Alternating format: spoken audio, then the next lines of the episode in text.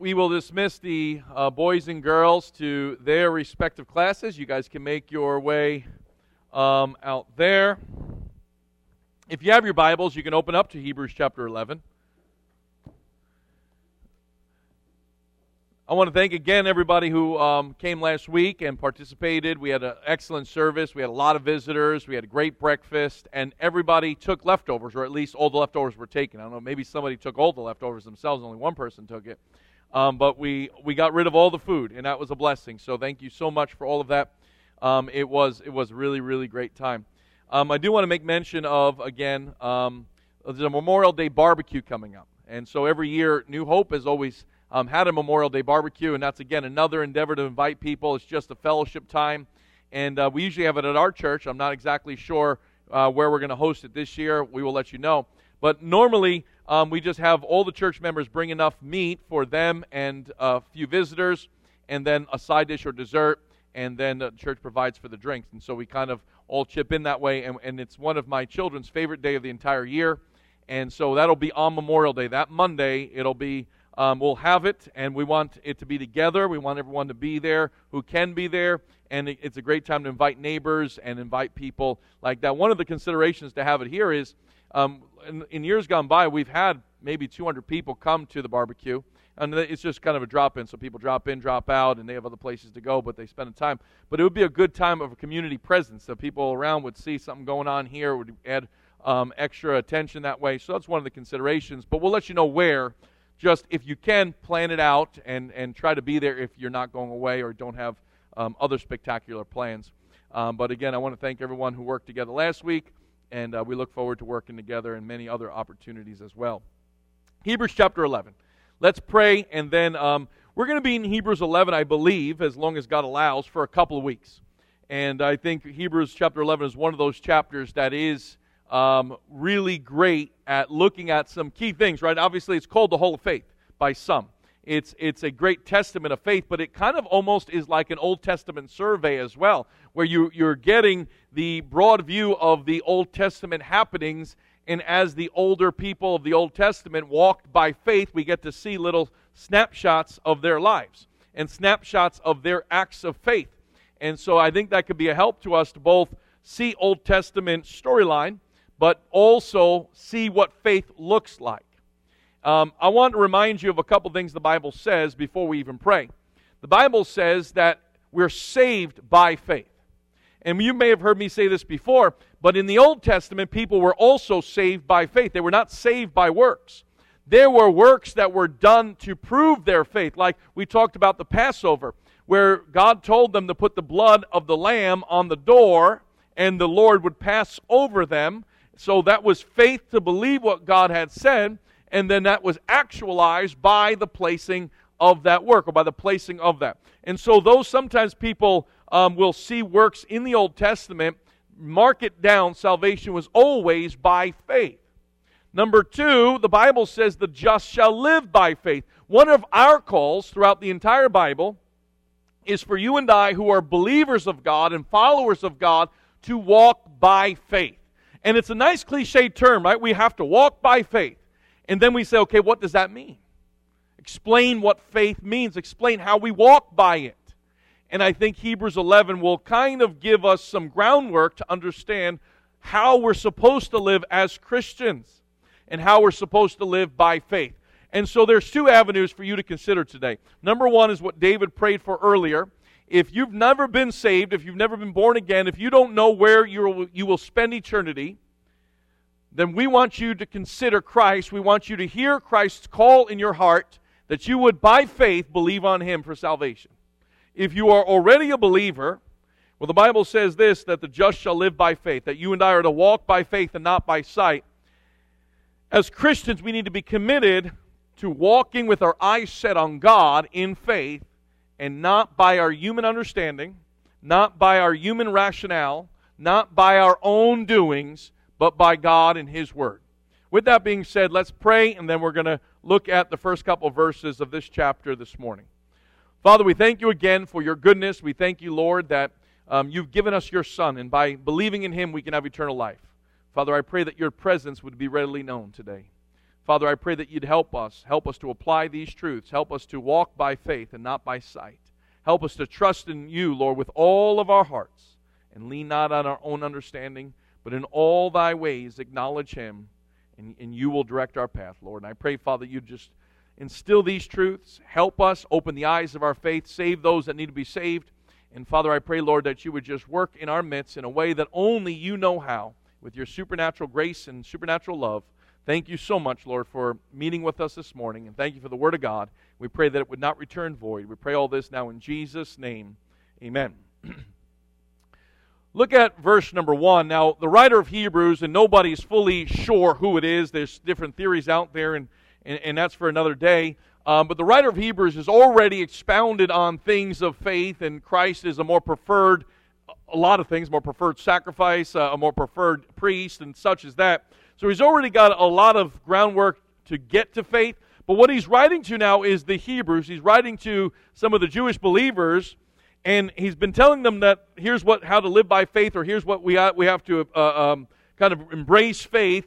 And then he's going to lean on them to understand the Old Testament, understand how those people walk by faith. Now look at verse number 1. Here's a concise definition.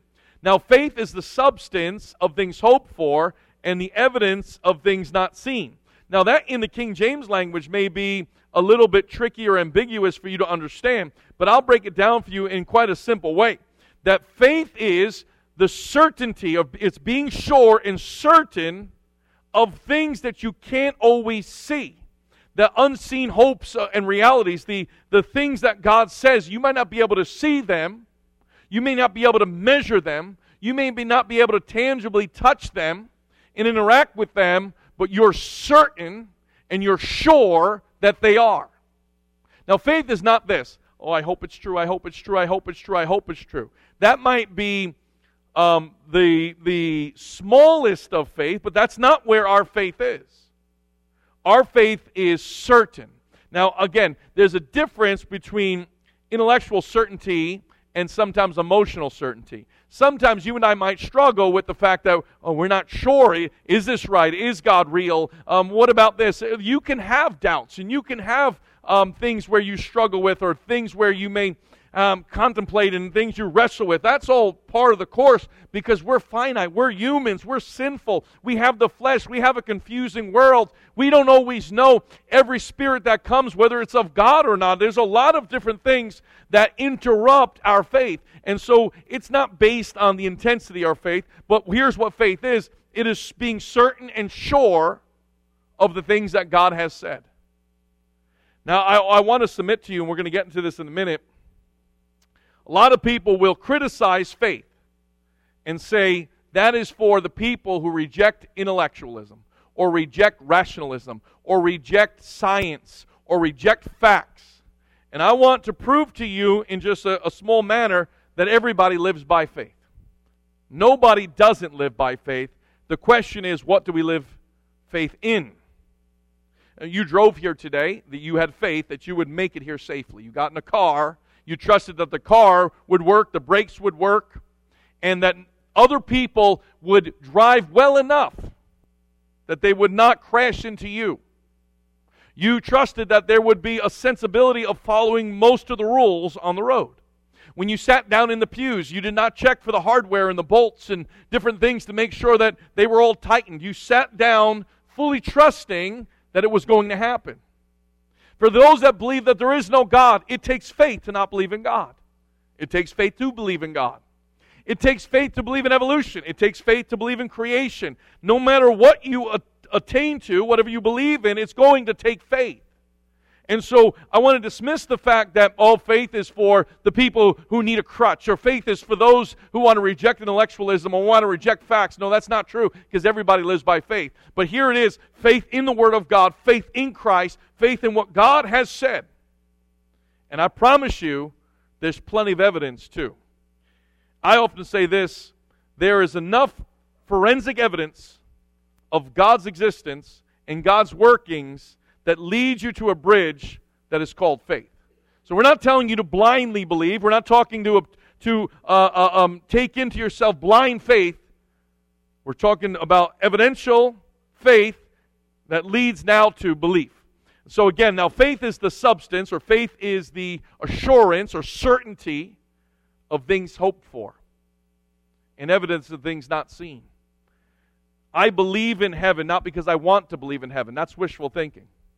I believe in heaven because I believe there's evidence of God and God's Word, and He says there's a heaven, so I'm certain there's a heaven because God said there is.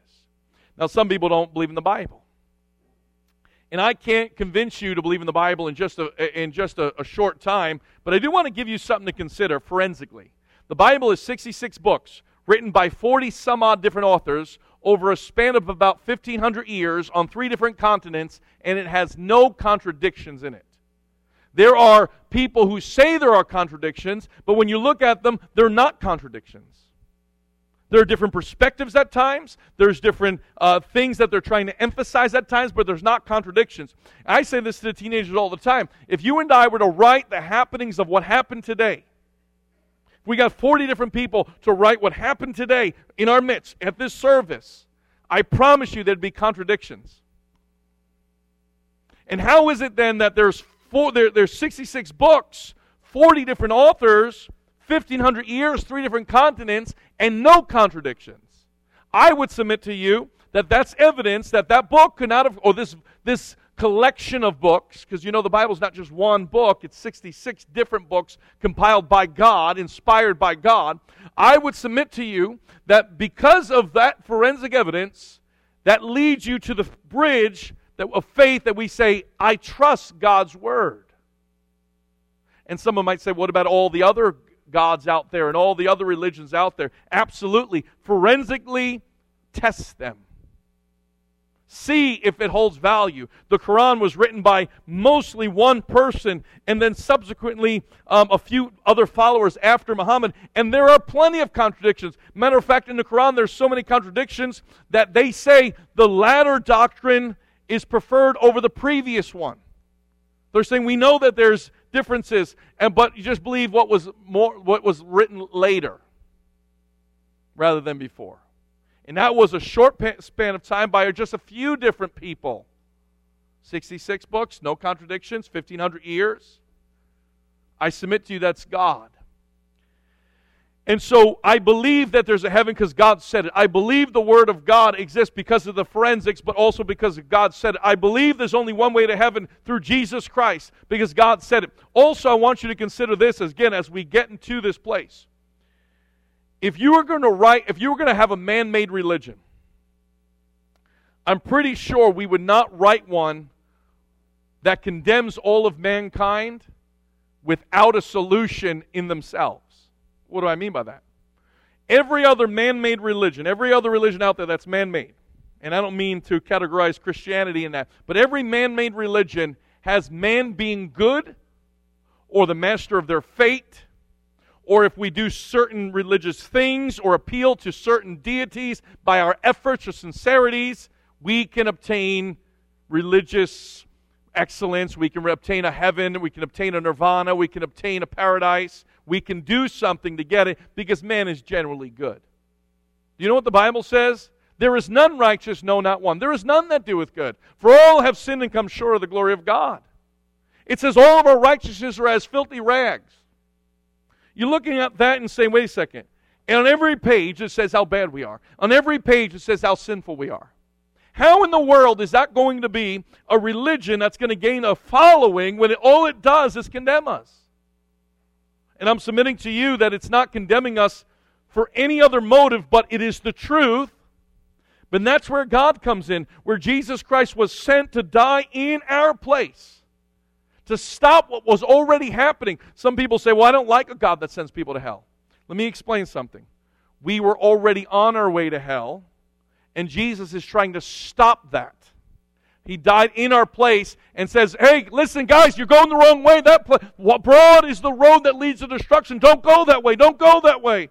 Today is the day of salvation. Whosoever shall call upon the name of the Lord shall be saved. Call on me. Call on me. Don't keep going. Bible says in John 3:18, we're condemned already. In our own sins, we're condemned. God's not let sin into heaven. And so it's not that Jesus comes down and says, I don't like you, and I don't like you, and I don't like you. He says, y'all going to hell Because of your sin, I died in your place for that. I'm going back to my original point. If man was making a religion, it doesn't seem very likely that man would always be the bad guy. And there is nothing within ourselves to do good. I don't know if you know this. You are a rotten sinner. So am I. The Bible says, in our flesh dwelleth no good thing. We tell you that because that's the truth. That's not going to build numbers. That's not going to tickle ears. That's not going to be, oh, that makes me feel really good. But it is the reality.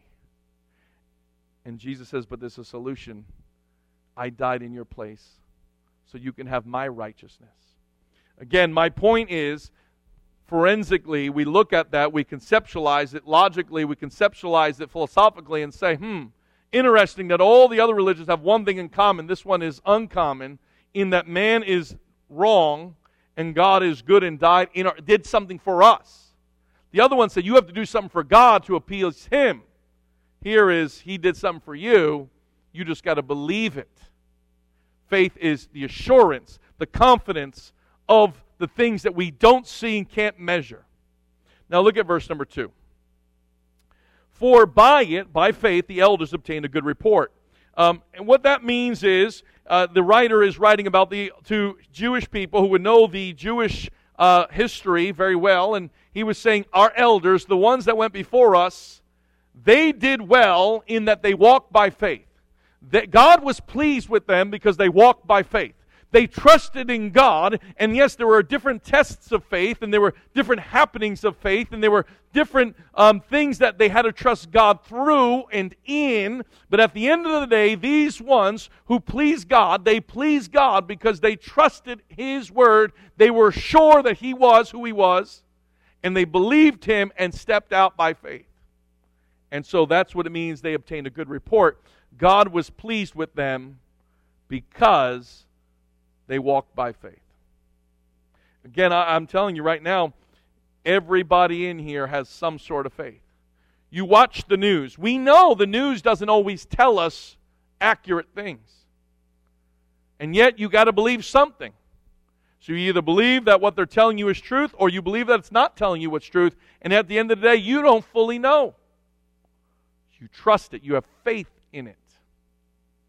And so again, I want to submit to you again and again, if you're going to have faith in something, you ought to have faith in. Why not have faith in what God has said? We know man is fallible. We know man makes mistakes. I'm telling you right away, don't have faith in me. Have faith in God's Word. Don't have faith because I said it. Have faith because God said it. And reason it out and test it and be a skeptic about it. Ask questions. One of the things we do at Teen Night is we'll give an opportunity at our youth group for the teenagers to ask me any question they want about God, faith, the Bible. And I also challenge them, if you don't believe it, test it, argue with it. You know, pose a question that you think will defeat Christianity. Because I boil it down to this, and you've heard me say this before. Either the Bible is true, and we ought to submit and follow it, or it's the biggest lie that's ever been written. And so if it's the biggest lie, let's figure it out. Because if we're here believing a lie, then we're wasting our time. We may as well burn the Bible and walk on out of here and do something more profitable. But if it is the Word of God, then we ought to submit to it. So challenge it away. If you're an atheist, you can ask me any question you want. I'll sit down with you. We can discuss it. I won't take insult of your questions. I won't take it personal. I want to help you. I believe that the evidence is all there. Now, it's going to lead you to the bridge called faith, but the evidence is all there. And I have no problem empirically, scientifically, logically, philosophically answering any questions. Even if they're not about the Bible, they're about God in general. Like, for example, people ask me all the time, and we're going to get to this next verse about creation. People ask me all the time, well, then who is God's God?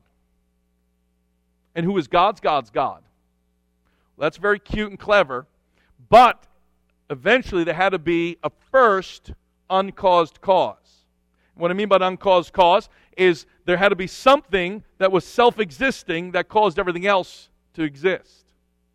So you can't go back infinitely. They call it, you can't have an infinite regress. You can't go back infinitely. There had to be a starting point. So if God had a God, then our God would not be God. He'd be created, and the God before him would be the creator.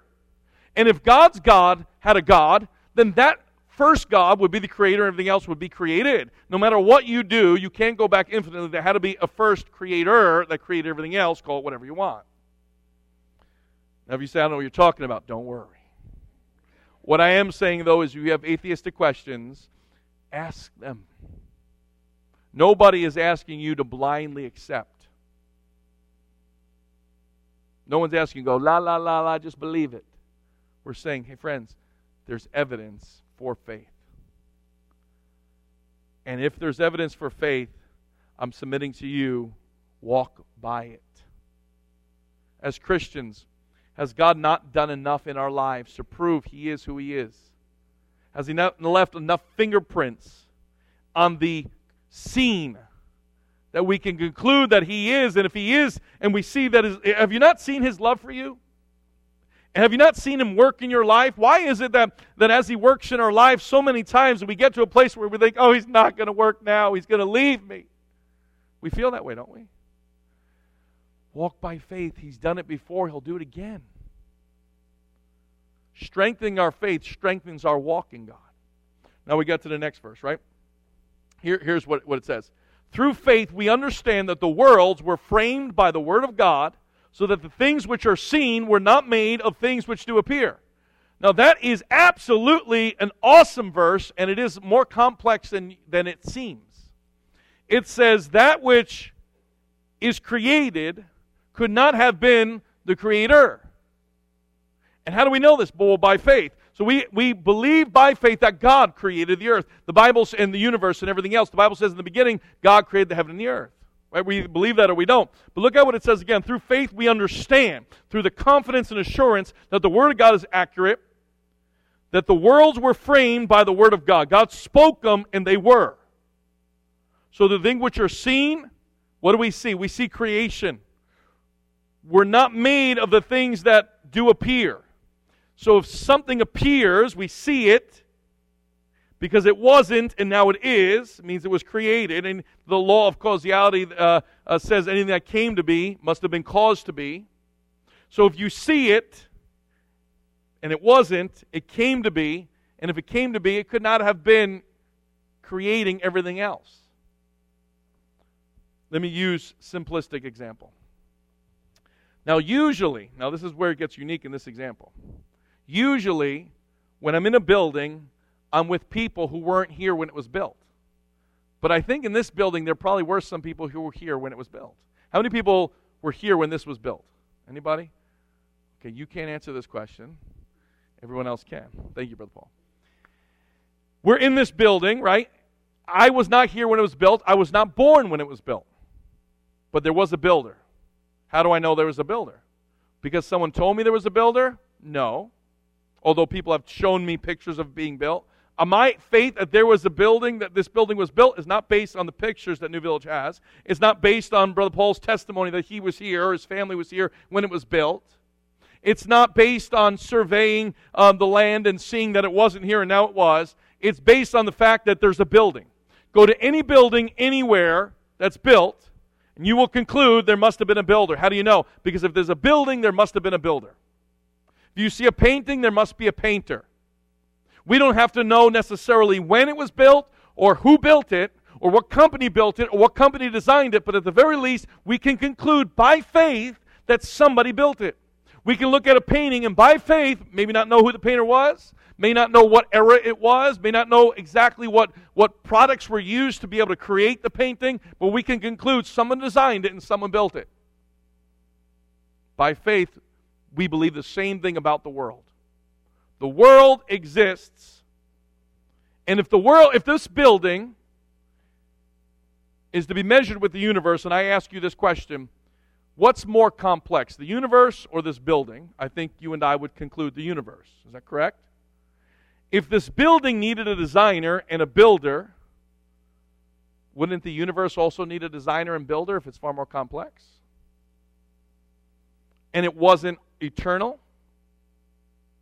They say the universe is expanding. Part of the universe expanding means that it was smaller. If it was smaller, it means it's not infinite. If it's not infinite, it had a beginning. So the universe didn't always exist, so it came to be, so it must have been caused to be. Let me also give you this kind of concept about it. There's a building, there's a builder. There's a painting, there's a painter. There's a creation, there's a creator. I've heard this example before. If you and I were walking through the woods and we saw a baseball, can we make these two conclusions? Someone made it and someone caused it to be there. Would that be fair? If we walked through the woods and we came upon a ball that was the size of a beach ball, can we conclude those same two conclusions? Someone made it and someone caused it to be there. What if it was the size of the earth? Can we conclude that someone made it and someone caused it to be there? That's where people say, no. What do you mean? Why not? Because it just was. Oh yeah, how was it? Has the earth always been here? Well, no. Well, when did it come? Well, billions of years ago. How did it get there? Well, there was an explosion. Okay, who caused the explosion? Well, it just happened. Where'd the matter come from? It just was there. They said, you have the same problem. You believe God was always there. Okay, then let's bring it down. In the beginning, there was matter, and somehow exploded, and gave rise to the universe, and all the intelligence in the universe. Accidentally. By chance. Or, God was always existent, and by his intelligent design and creative powers, he created it all. What seems more logical? Nothing, matter, well, I guess matter was there, somehow, forever, and then it exploded and made this, or that someone made this. We would still have the problem if I said, if we went to Home Depot and we dropped a bomb on Home Depot and expected a house to be built perfectly. First of all, the material is very organized over there compared to just matter. And second of all, we would look at that and be like, there's no way that would happen. And that would be one house. Forget the entire universe and the complexity of things like, say, the human brain and the human nervous system and the eye and all of that. Regressing now, back to this, and you say, I didn't bring my, notebook to write things down. It's all right. My point is, through faith, we understand that God created it. And people deny that because they don't want to be subjected to God. They don't want to have to consider that God is the creator. Because if they consider God is the creator, then we got to find out what he wants and how he operates and what his interaction with us is. And I'm telling you this, and I'm going through all that, and I know some of it's above your head. Some of it to you is probably, for some of you who are so smart, that's like first grade business. For some of you, you're like, huh? My point is, faith is not for the people who reject intellect or people who reject reason.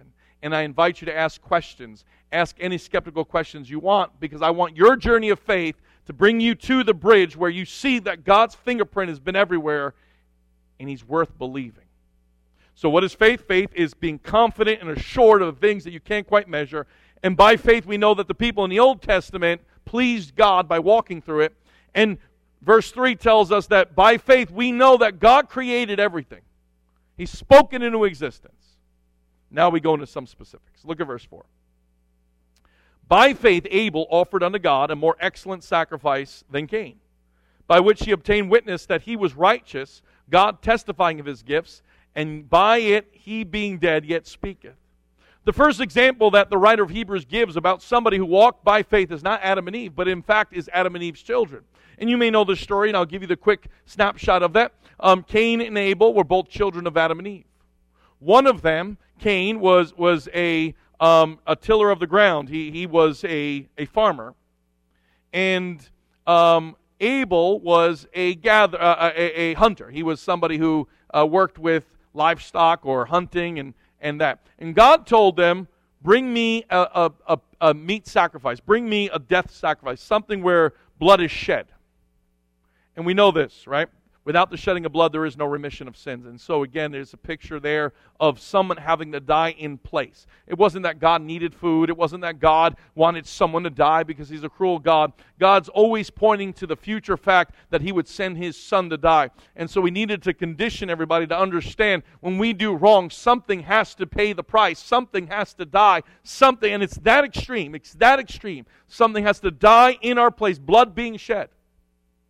So Cain and Abel both bring sacrifices. Cain brings, though, fruits of the land, fruits of his labor. And Abel brings meat sacrifice. And God says to Cain, Cain, this is not the accepted sacrifice. This is not what I told you to bring.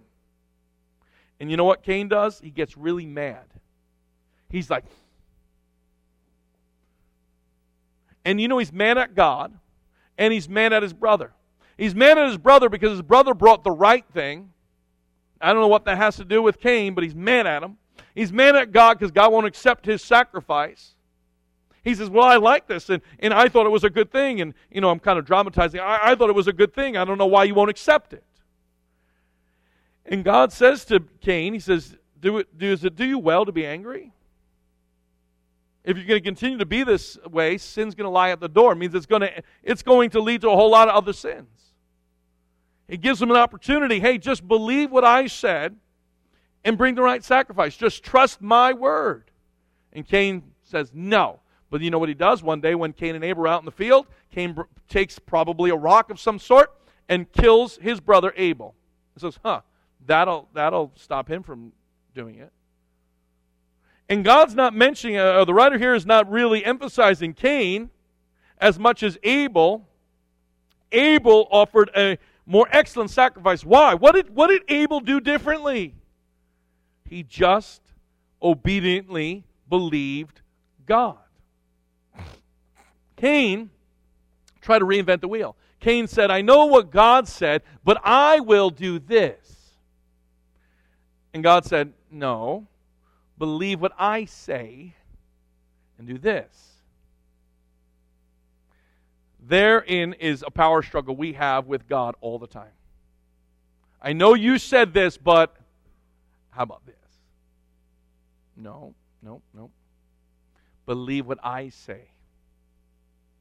So we walk by faith when we believe what God says and do it. Not leaning on our own way. And so Abel actually is killed for it. But God says, listen, he pleased me. And all he did was believe God and bring the right sacrifice. He didn't conquer mountains. He didn't split the Red Sea. He didn't walk on water. He didn't do some great monumental task. All he did was believe God and show up with the right sacrifice. That's all he did. It's the simplest of things. And then was killed for it.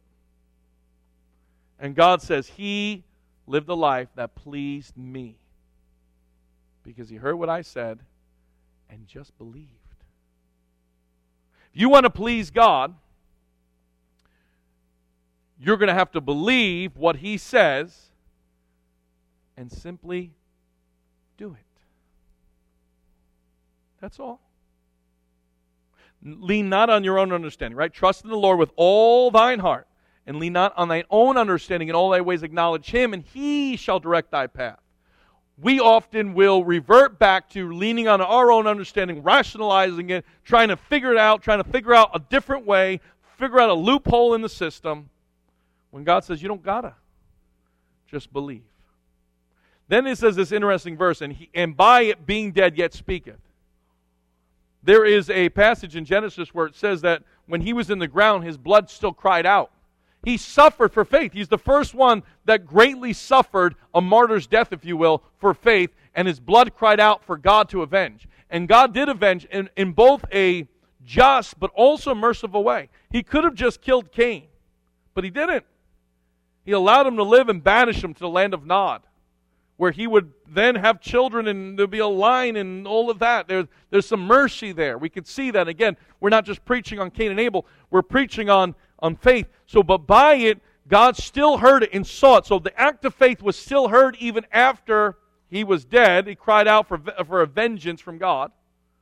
But the other thing is, though he just did a simple act of faith and died for it, his testimony still speaks to us today. Do you realize that? We're talking thousands and thousands of years later. Abel's testimony is still being spoken about, and all he did was just show up with the right sacrifice. if we want to make a salvation application, I guarantee at the Great White Throne Judgment, there are going to be a lot of people who have clever arguments of why God should let them into heaven. I've done these works. God, I was in church every day. God, how about this, right? You know I was really good, and somebody deceived me, and I didn't know that you were the only one, and I believed them, and I think you should give me a pass. There's going to be far more clever ideologies than that. And yet, we find from the Bible that he'll say, I'm sorry, I never knew you. Depart from me that you work iniquity. There's no other way to get to heaven. There's no other name written among men whereby we must be saved. There's no other option. All we have to do is, God, you died for me. I believe that. That's it. It's that simple. And yet Abel does something so simple here, and he is rewarded for it in the fact that God said, I am pleased with you. Thank you for believing me. Believers, as we walk by faith and not by sight, the just shall live by faith. It is up to us to look into the Word of God, to see what God says, and to believe it, and to follow it. You're going to hear all kinds of evidence out in this world that tries to contradict the Scriptures. And it's going to be up to you to test it and say, prove the Bible wrong. I always will tell you, take the presupposition that the Bible is right and let someone else prove it wrong. But investigate if you want. Go ahead. I have no worries that if you truly and authentically investigate the Bible, that you will find any other truth but its truth. Trust me, if I was wishful thinking, I wouldn't have a hell. I would say, nope, there's no hell. Why? Because I don't want anyone to go there. But the truth is, there is a hell, and God says, I'm not willing that any should perish. God doesn't want you to go there. He died in your place.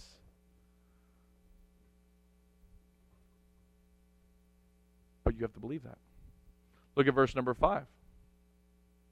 By faith Enoch was translated that he should not see death, and was not found because God had translated him, for before his translation he had this testimony that he pleased God.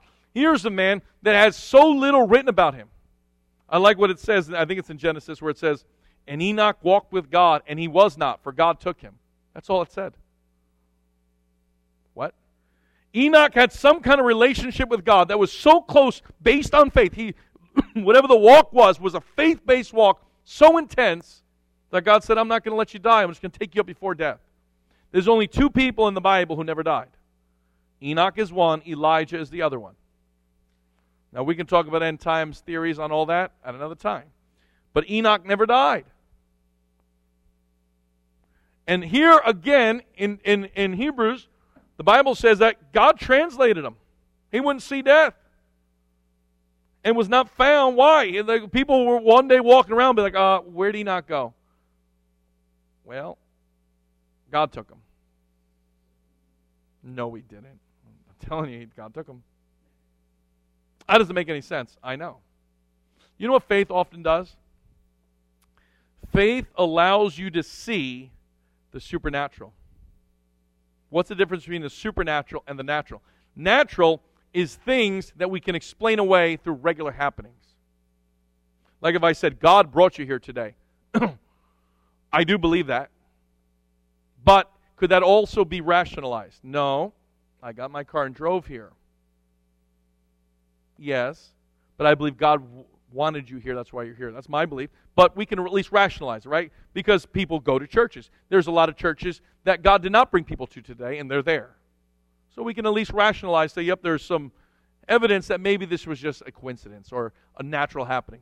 Granted. But God often does things that make no sense to anybody else in the natural world.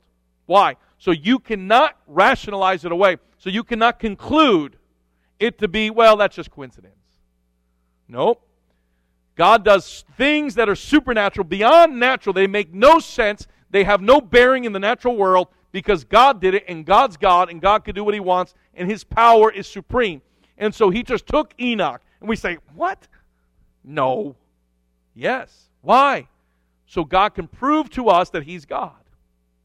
He can prove to us that His power is not just this basic human power, or that He's not a demigod that's like Hercules or like Achilles, where there's some kind of chink in the armor that we can get to, or there's some kind of weakness there because He's only half God. And even amongst Greek mythology, they might fight each other and they have weaknesses. Our God is not that type of God. There is only one God, and He is infinite in power. He's omnipotent. He's omnipresent, means He's everywhere. He's omniscient. He knows everything. He is unlike any fabrication of God in man's mind. And the Bible here says that Enoch walked with God, and God just decided to take him. And God didn't have to give us a full-on expose as to why or how He did it. He just took him. Why? Because he pleased God. And God said, I want to make an example of him, a good example, that he walked with God, and because he walked in faith, something supernatural happened. He pleased me, I took him. And God can do that. Now, you say, that's far-fetched to believe. In the world of faith, there's going to be things that are far-fetched because, like I said, they're supernatural. I would submit to you today, believing there's no God is far more far-fetched. How do fairy tales start? Long ago and far away. How does evolution start? Long ago and far away. It just all happened by accident. That sounds a little far-fetched. And there was no God. I also submit to you, if we are on this spinning ball in the universe, and there's a fireball as far away as we can see, and no one's in charge, we say, well, the law of physics are in charge. Well, great. Who's to say the law of physics won't change? Well, they never have before, I know, but no one's in charge, so why can't they just change then? That's a little scary. That's a little scary. Now, you can believe that, but don't argue. Don't attack me for believing that God took Enoch. You believe that ridiculous stuff? You believe we got here by explosion? Hey, it's faith. You believe it. But don't attack mine. So by faith, Enoch walked with God. Hey, I wonder if our relationship would ever be so close to God that God would just take us. If God was still taking people up this way, I think of my own life and I'd be like, oh, He's probably not taking me. I'm glad He's saved. I'm saved. I'm glad He died for me. That's different than me walking with God in such an intense way in faith that God's like, you know what? I want you up here right now. And you don't have to face death.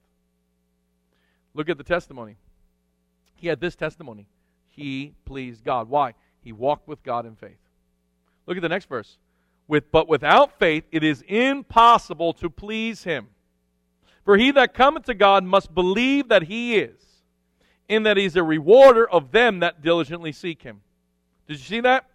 Without faith it is impossible to please God. Take that for consideration. Because people want to please God. I want God. If God's there, I want Him to be pleased by me. But I don't want to walk by faith. Or I don't want to have faith. First of all, let me remind you, you do have faith. But just not in God. Or not rightly. Or whatever it is. But you mark it down. There's no way to please God without believing and trusting in Him. Sometimes, let me tell you a secret. Sometimes God asks you to do something that is impossible, or seemingly impossible. I love that the Bible says this. When things become impossible for man, they become possible for God. I'll say it again. When things become impossible for man, they become possible for God. And without faith, it's impossible to please Him. Well, can I please Him this way? Is it of faith? Well, no. Then the answer is no. You and I must walk by faith to please God. We must be in faith to please God as a believer, as someone who is born again. And then it says, we must believe that that He exists, and that He rewards them that diligently seek Him. Let me explain how the seeking Him works. The Bible says, there is none that seeketh after God. This one says, but He rewards that those that do seek Him. Is there a contradiction there? No. God always initiates the work. We never initiate the work. God always initiates the work. Let me explain it like this now. I kind of just thought of this last night, so if it's got theological errors, I apologize. Let's pretend we're walking through the woods and we're lost, and all of a sudden we smell this great aroma of food being cooked. Now, I'm thinking like Hansel Gretel style, like, you know, we're lost in the woods like that. The smell of food is drawing us in. And even we hear a cry out saying, hey, whatever, come to eat, come. There's the drawing us. Our responsibility is either we follow that drawing or we say, nah. And so when we diligently seek Him, it's only because God first drew us in. But the Bible does say, for the grace of God that bringeth salvation hath appeared to all men. We see creation. Romans chapter 1 says, creation testifies that there's a God and that He is His eternal Godhead. It proves that He exists. And so in this world, one of the reasons God created the world, as beautiful and as complex and as amazing as it is to give a testimony for everybody in the world to know that there is a Creator. That's drawing people in. That's called natural revelation, general revelation. And He wants you to respond and say, I wonder who this God is. I want to know who created it. That's you seeking Him. But nobody one day wakes up and says, I'm such a good person, I want to find out who this holy God is. No, God initiates the drawing. But without God, it's and without faith, it's impossible to please Him. Look at verse 7. Now we're going to end up verse 7. So if you're like, how many? It's just verse 7. By faith, Noah, being warned of God of things not seen as yet, moved with fear, prepared an ark to the saving of his house, by the which he condemned the world and became heir of the righteousness which is by faith. We enter in the world of Noah. And the Bible here says that Noah, being warned of God of things not seen. So God told him, remember I told you a little while ago, that sometimes faith invokes us to do something impossible. God says, I am asking you to step out by faith.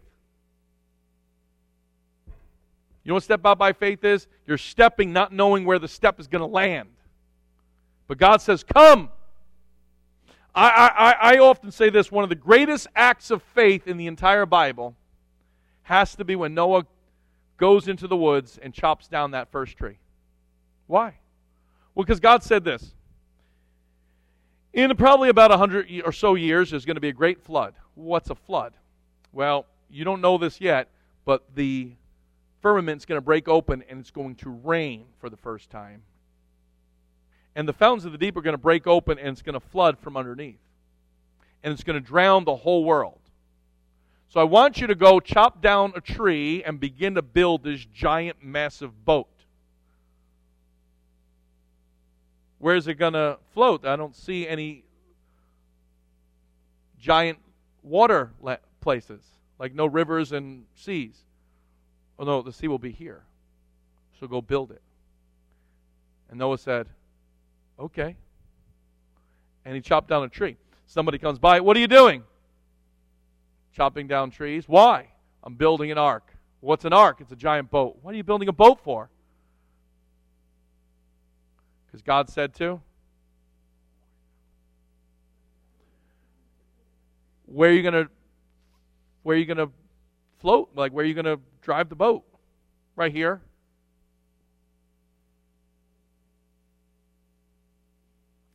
God said it's going to rain and it's going to fountains of deep and it's going to flood the whole world. And whoever doesn't get on the boat's going to die.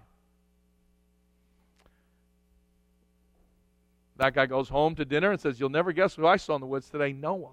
What was he doing? He was chopping down trees, building a boat, crying out about some kind of judgment coming and water flooding everybody. He's nuts. You know what Noah kept doing? I don't know if they used axes back then, but chopping down trees and building things. For 100 years, people came by. What are you doing? At least you're not crazy. It's been 50 years now. You're still building the boat? Mm-hmm. You're crazy. God said. Don't you think that there were times that in his flesh that Noah might have been like, is this really going to happen? Am I wrong on this? Am I right on this? Like, what's going on here? How come it's not action? Why is it taking me 100 years to do this?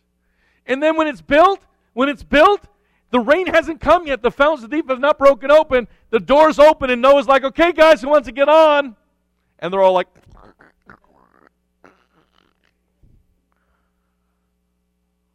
They're laughing at him. They're like, oh, if you read in Luke, it tells you they all have plans. I'm getting married this week. I don't got time to get on the boat. I got plans this weekend. I don't got time to get on the boat. And Noah just trusted God persistently, even though everybody out there thought he was crazy. And he trusted in what God had said was going to happen that had no evidence was going to happen. There was no evidence that that was going to happen other than God said it. You know, there are other times where God is going to say, hey, look in my word, and you're going to say, there ain't no evidence that he's coming back on earth. There's no evidence that's going to happen as Revelation says it. And we get all excited, right? We get all excited when we see something lining up in world events that kind of the Bible kind of alludes to. We're like, oh, see? It was true even if our events didn't line up. Jesus said this, hey, you're going to hear wars and rumors of war, but the end's not yet. I tell you this, right? The Mark of the Beast business, oh man, that looks a whole lot like, well, we definitely got that technology. Just right and ready. Somebody says, oh, see? Well, none of that's the mark of the beast. Yeah, we'll see whatever the mark of the beast winds up being exactly. But we believed it anyway. Noah just persistently kept walking in faith, even though everyone else around him denied it, even though everyone else around him would have thought he was crazy, even then there was no evidence that he could really obtain to know that God, what God said was going to happen, other than he just believed God. Can you see also that his faith saved his family? But let me explain something. They had to have their own faith too. Because they could have said, we're not getting on.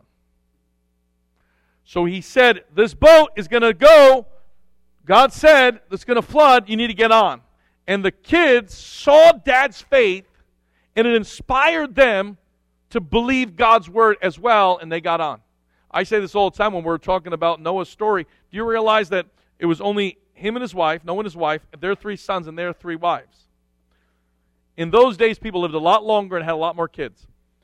None of those wives' siblings or parents or family members got on the boat. Not one of their neighbors got on the boat. Not a friend from work got on the boat. Not someone from the marketplace got on the boat. Not anybody that would have seen him in over those 100 years got on the boat. Just Noah and his family. But can I tell you this? Noah is grateful that he trusted God, because it saved him and it saved his family. Raising your children up in a Christian home does not guarantee that they will be saved. But hopefully they can see the tangibility of something intangible as faith in your life, that it's real. And that they will see the evidence of God, that it's real. And that they will be then drawn to believing in God and trust him as Noah's kids did. And then you'll say all those things were worth it because my family believed God. Noah being warned of God's things not yet seen not yet as yet. Moved with fear. Moved with fear there is not like petrified, but being kind of like weary of, like, oh, this is going to happen. All right, it's urgent, all right. Saving his house, by which he condemned the world. He did not condemn the world. You know what happened? The flood was coming anyway. Noah built an escape. God gave him the design of an escape from the condemnation that was already coming. All they had to do was get on the boat. For 7 days, you know what? The boat was done, and Noah said, okay, everybody, whoever wants to get on, get on. The flood's coming in 1 week.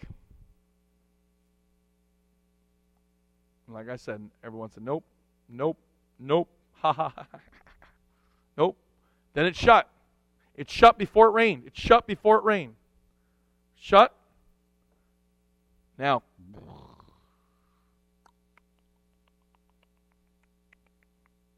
All of a sudden, puddles from the underneath. Do you ever see something flood from underneath? I did. I remember one day walking down into the basement of my house when I was in Sayville. And all of a sudden, I started flooding from underneath. It was raining a little bit, but no rain was coming in the house. It was coming from the water table. It wound up being 3.5 feet. The water table rose. Rain did not come in. The river underneath rose above. It was weird. It was both for Noah. And that those days, you heard me preach on Noah not too long ago, where people started pounding against there, and as my mind's eyes, now it's time, I want to get in. No, it's too late now. You had 100 years. You had 7 days. Noah just believed God. There was nothing. See, God doesn't say, let me give you the plan and the map and show you all the materials I'm going to use so that way you can believe. He said, listen to my voice. Listen to my word and just believe it. You'll hear me say this a bunch of times in life, but also in this series that we're having on faith right now. If it were easy, it wouldn't be of faith. Sight is easier than faith. Faith says, I have nothing to go on except you said it. Nothing. That's the best place to be. And Noah believed God. The world wound up being condemned because it would not believe God. And Noah becomes this heir. He gets off the ark and there's no one else, just him and his kids. That means that whatever lineage, we can all trace our lineage back to Noah. Yes, Adam and Eve, but also just Noah and his family. It becomes this heir. That means Christ has to come through the line of Noah.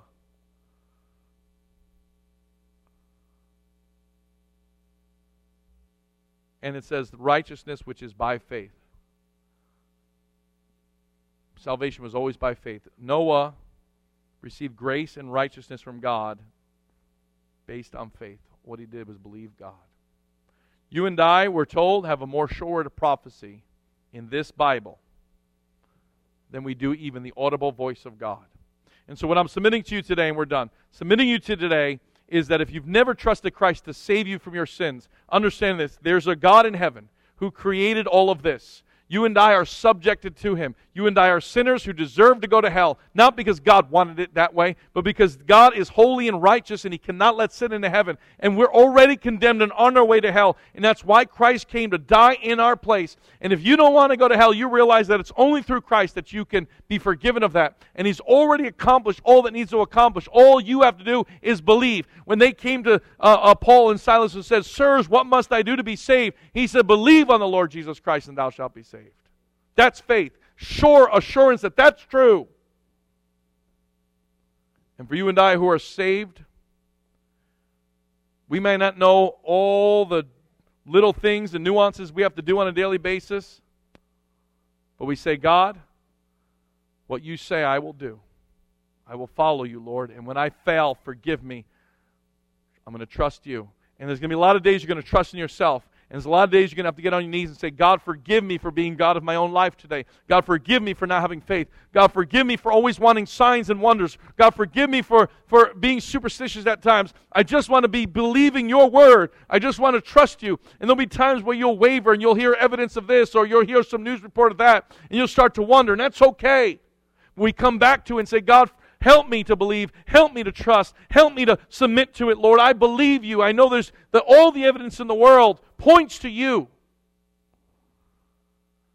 Help me to believe. I want to walk by faith. And so if you get nothing else out of today, I want you just to have this desire to be a child of faith and walk by faith. We'll continue this next week, but let's bow our heads and let's close our eyes. Father, I thank you, Lord, that you've challenged us to walk by faith, to trust you by faith. But Lord, you've given evidence that you are who you say you are. You've given evidence that you're a creator. You've given us evidence, Lord, that you can be trusted and the word of God is true. And you've given us examples in Abel, who just simply brought the right sacrifice because he believed you. In Enoch, who had such an intense walk with you that you just took him up to heaven because it pleased you to. And Father, for Noah, who persevered in faith for many, many years, doing something that had never been done before, building something that seemed to have no rationale other than God said it. And when it came, he was blessed because of it. Lord, we are finite and fickle people. Lord, I know that I fail in the area of faith all the time.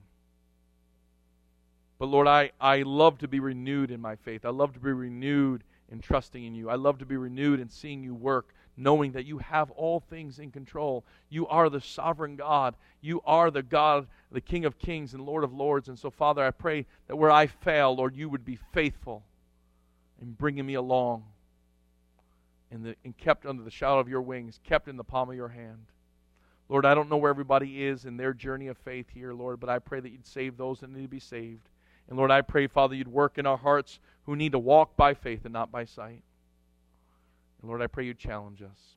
With everyone's head bowed and eyes closed, no one looking around, I'm asking you those two simple questions today. If you died today, do you know for sure you're going to heaven? If you're here today and you say, Pastor Jason, I don't know if I'm going to heaven when I die, would you please pray for me?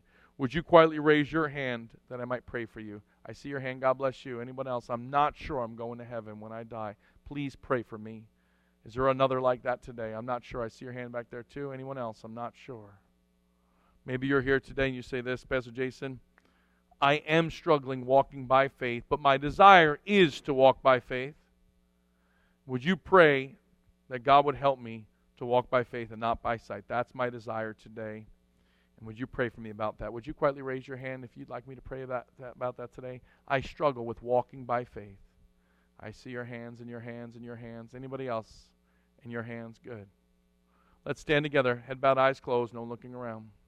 As the music is going to begin to play, if you would like to come pray about something, you'd like to come just submit something to God, get something right, ask God questions, why don't you come?